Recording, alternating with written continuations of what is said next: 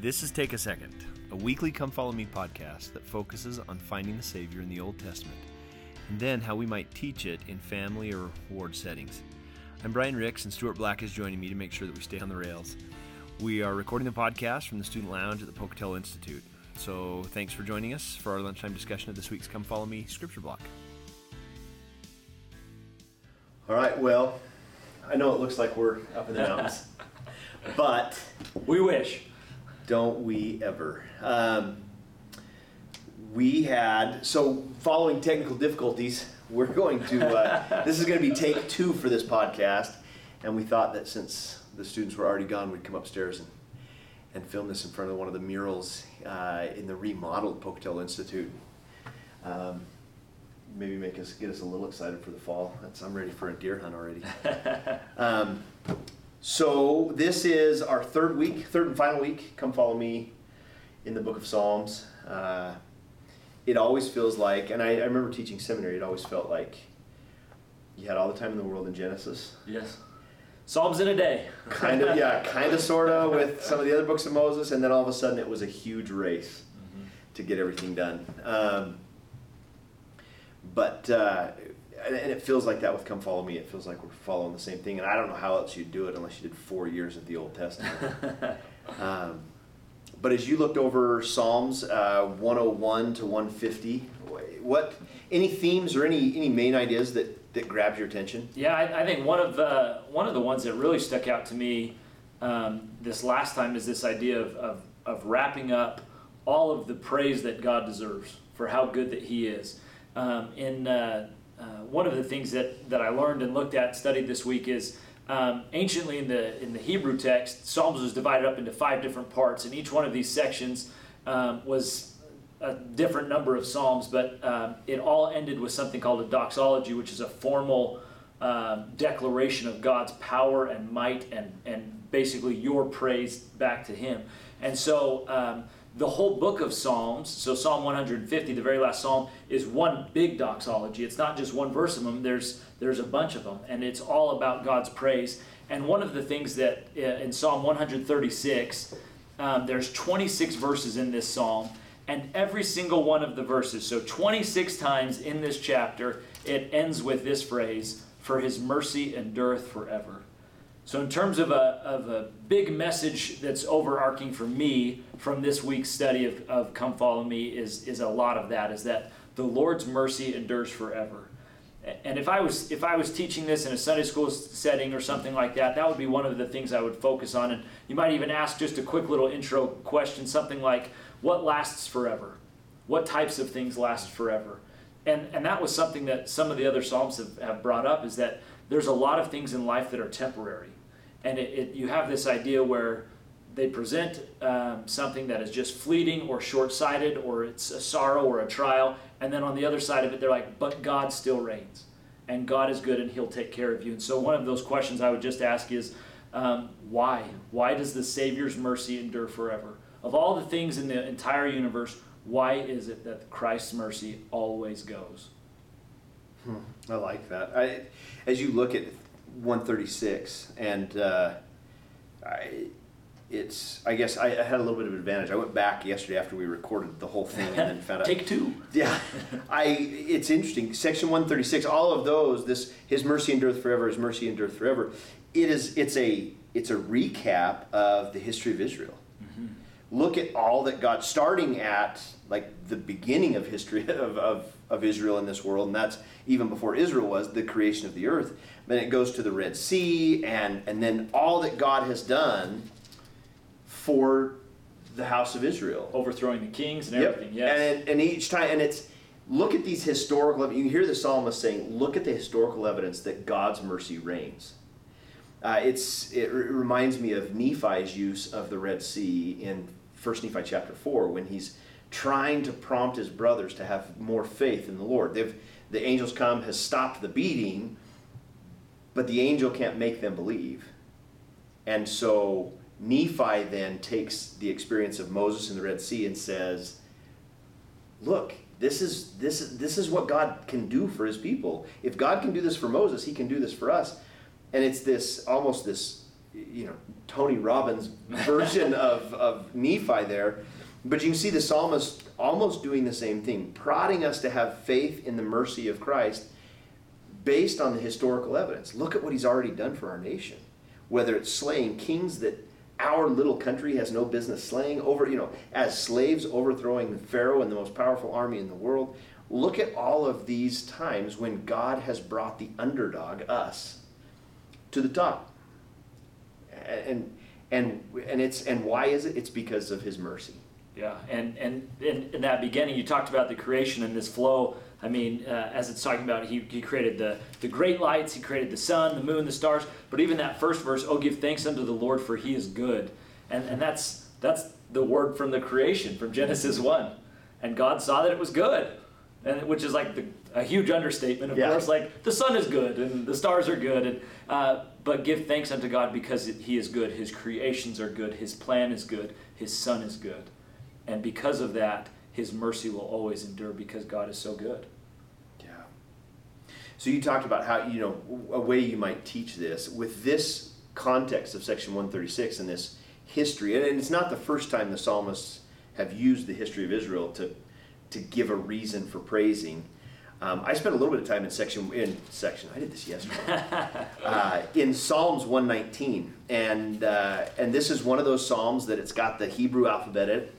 Uh, it's a it's an I always say it right. It's an acrostic. I think so. Is that right? Yeah, and it's an I think that's acrostic right. pattern, uh, meaning, and we do the same thing in English. We do the ABCs, and you put together a poem or uh, a story or a, even just uh, an explanation, and uh, each line Like starts with is kind of yeah, like that, yeah. and it starts with the ABCs. We, you know, an ABC poem. Uh, the first line starts with an A, second line starts with a B, and so forth. And in the original Hebrew, these uh, this 119th psalm is broken up into 22 sections. There's 22 there's 22 hebrew letters and so it's broken up into 22 sections and each section's eight verses long and each section began with the corresponding letter of the hebrew alphabet and so aleph bet gimel and so forth. Uh, it, it, as i've thought about the psalmist's encouragement over and over and over again to praise the lord to give thanks to the Lord, to worship the Lord, to remember the Lord. I thought if I was if I was teaching this either in you know a gospel that you could do this in a gospel doctrine setting, you could do it. You could do it in a small family setting, even even with little kids, you could do this. Uh, but you could also do it in a small group. Uh, if I'm if I'm a YSA group that's just getting together on Sunday afternoons, this might be a, a fun little activity to follow the psalmist's example and to create a list of reasons I'm grateful for the Lord and, and to put it into the context of, of Psalm 136, have it be historical in an, in, an, in an ABC or an acrostic pattern. What are the things that the Lord has done for me personally, for my family, or for other people I know that I'm close to? And let's just start at A, B, C, D, and let's let's list the things that the Lord has done historically in my life that will draw that, that will draw a, a deeper sense or more profound sense of, of gratitude. Um, it reminds me of, of President Eyring's gratitude journal. You know, when he, he, he starts writing, recording the, the evidences of the Lord's, the Lord being in his life, and it, it leads to, and then he ends up making copies of it and giving it to his children, kind of as a reminder that God has been in our life. And, uh, and, and it seems like the more we recognize that, gratitude and humility are almost more of a natural byproduct of that, of that remembering. Yeah, and to connect that thought with that, where we kind of started, that if mercy, part of forever is yesterday, Yep. and part of part of forever is ten years ago in our lives.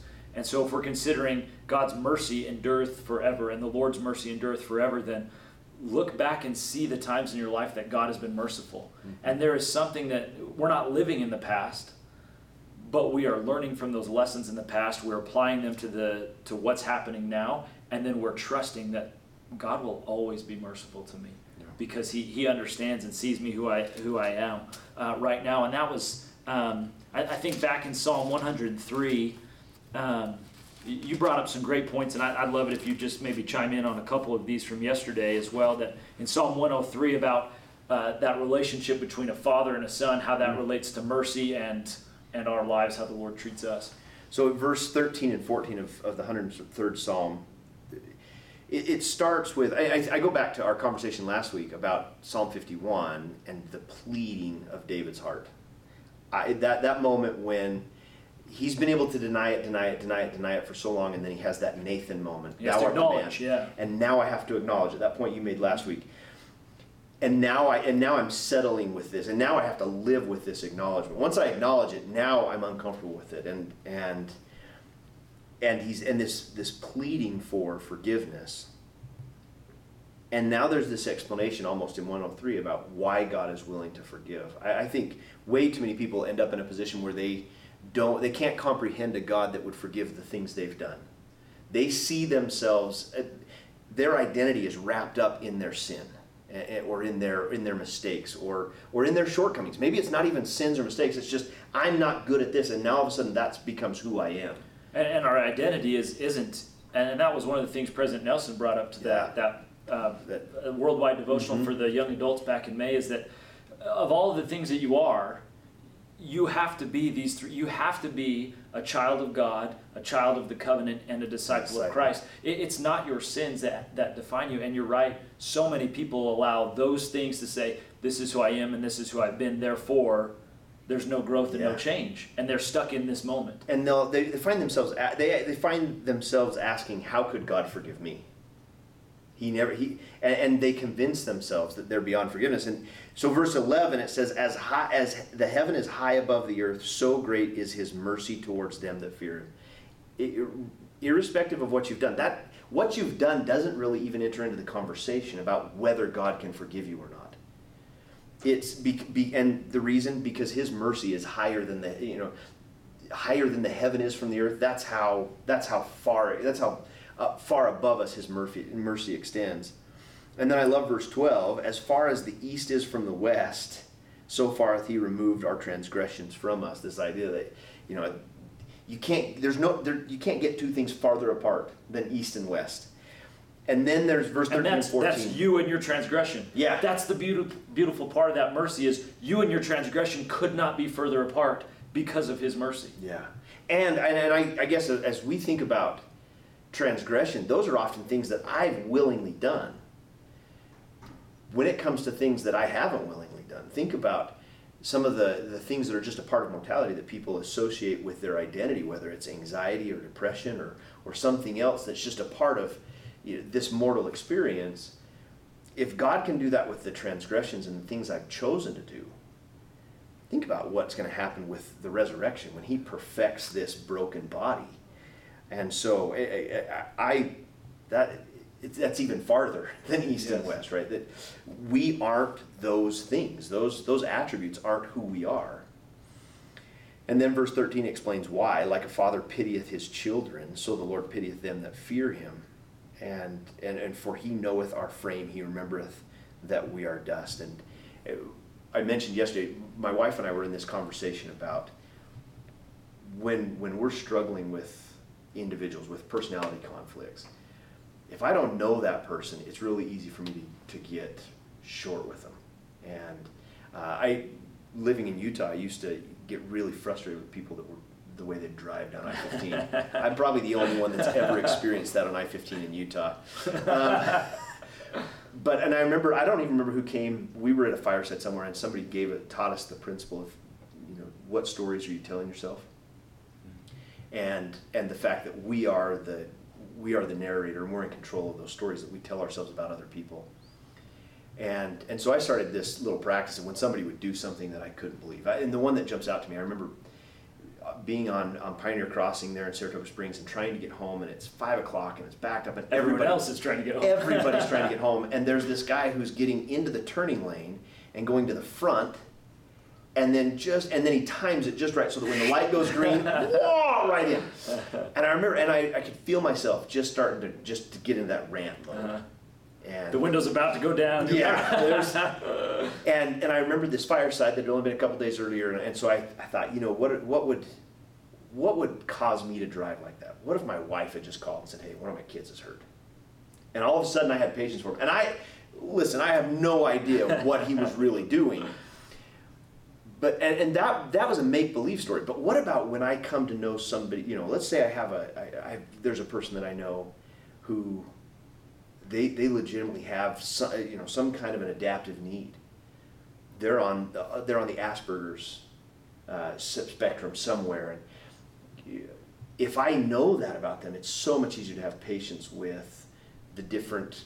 Uh, outbursts or the different reactions that, that individuals who find themselves on that spectrum portray or, or, or, or, um, or give in different situations. I remember I was, I was teaching at Lehi High and uh, had a student who threw a pencil at me in the middle of class. Threw a pencil, hit me right in the forehead. and I remember being so mad and taking him out and, and just tongue lashing.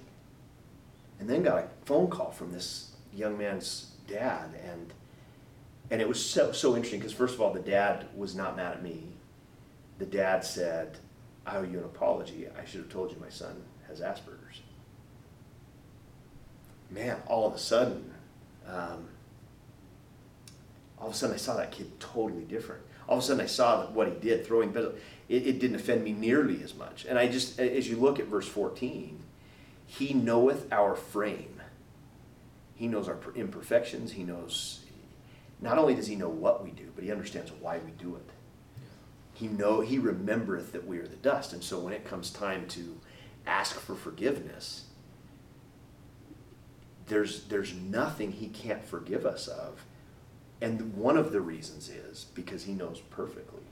Exactly who we are. And and with that, that uh, in, in verse 10 it says, He hath not dealt with us after our sins nor reward us according to our iniquities. Yeah. That that's not what he what he's giving us. And and you know, you mentioned a student that you didn't know a ton of their background. I have a, a three year old son that uh, we have two girls. The their oldest or they're the older kids, and and they're lovely and sweet and soft spoken, and they want to cuddle. And our three year old Brian just goes 100 miles an hour all day long, and he just he just does things to do things and and at times you feel like it could, it could be, be, the name, name. brian brian i don't know what it is but he just it's almost like it, if you don't remember that he's a three-year-old it seems like this kid is picking on me.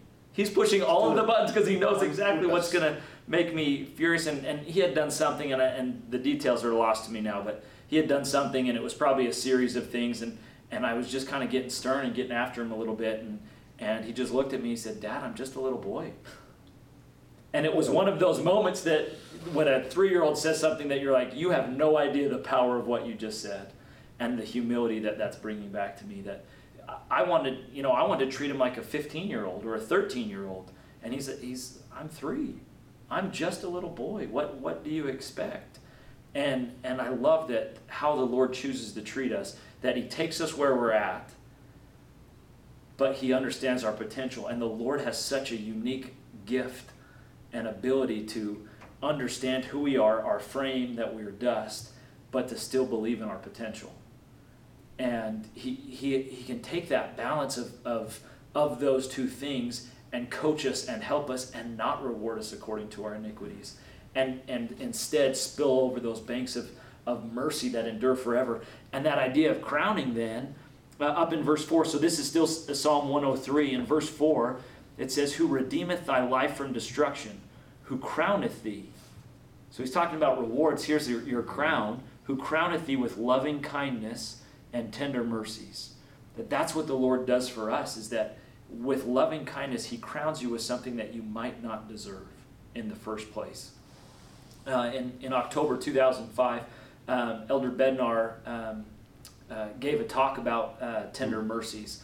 And, and he defined what those were, and, and uh, part of part of what uh, he defined that, and this that was one of the other things from Psalms that stuck out to me a bunch is the number of times it says tender mercies and uses that idea of mercy.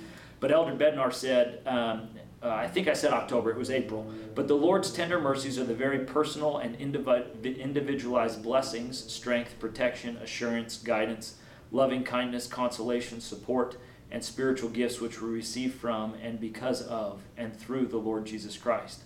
I testify that the tender mercies of the Lord are real and that they do not occur randomly or merely by coincidence.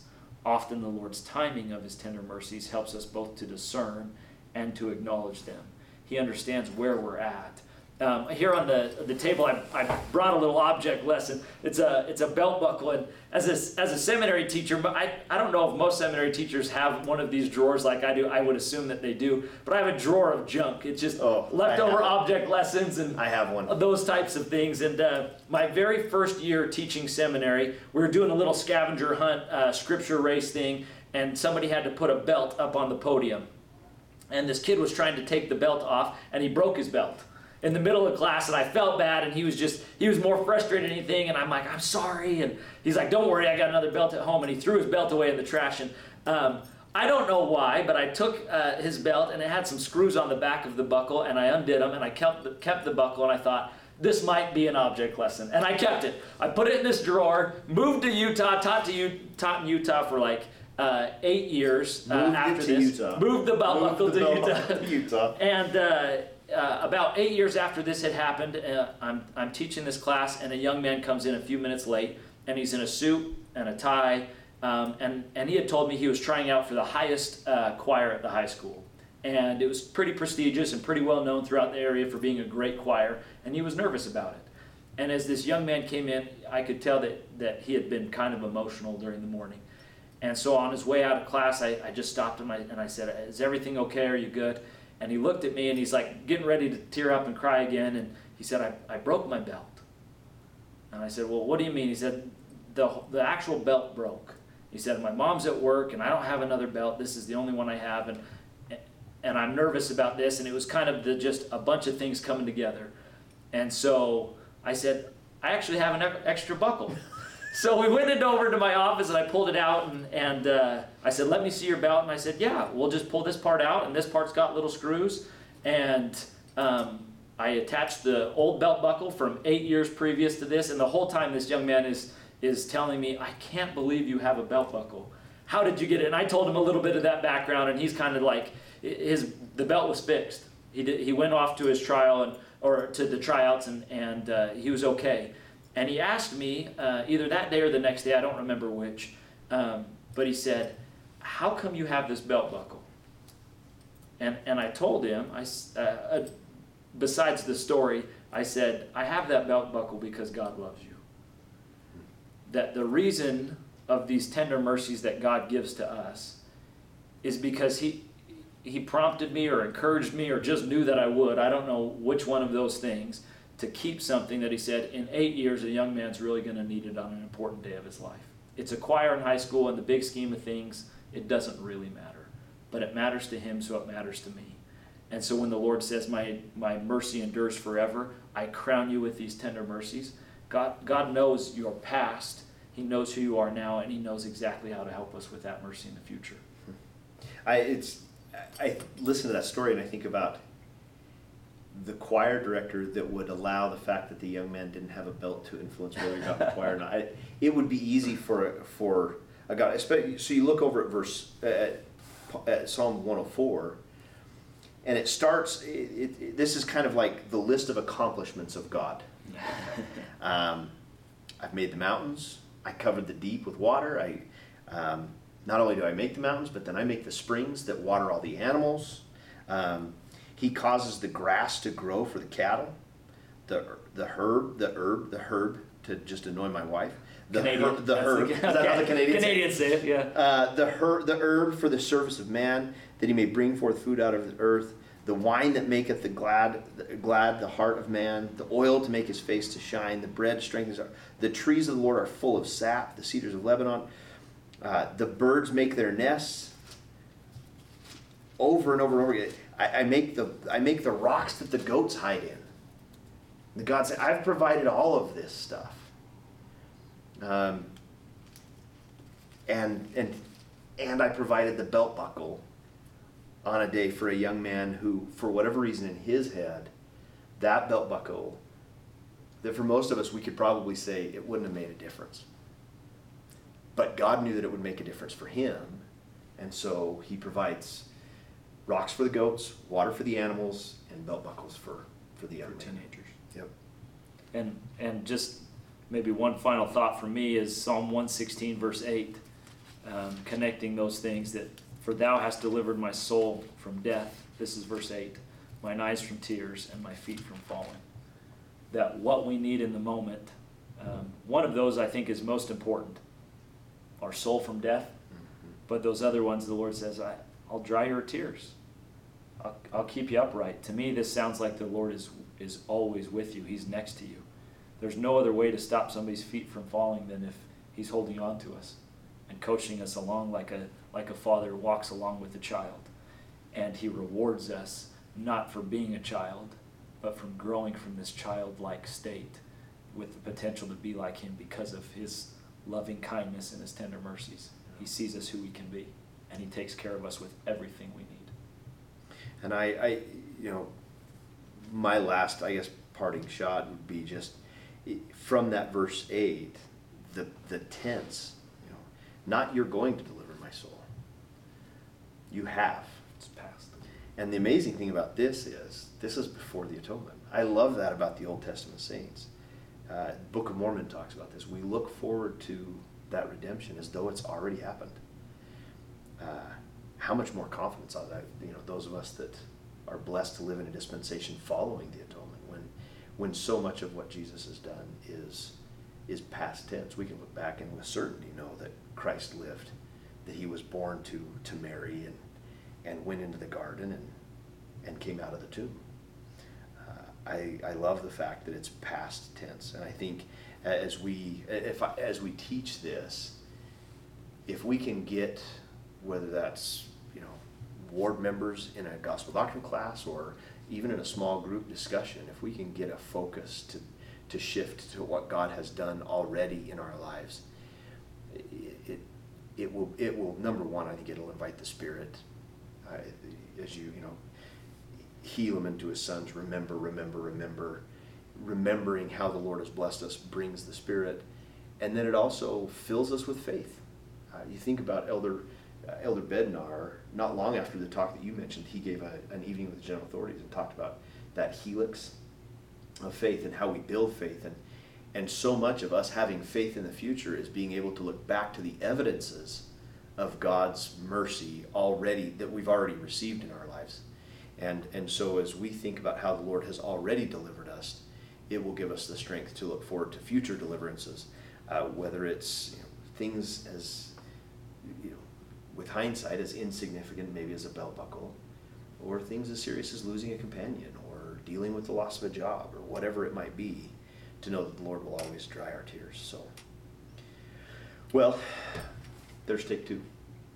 Thank you. Thanks for joining us. We'll see you uh, see you next week. Praise to the Psalms.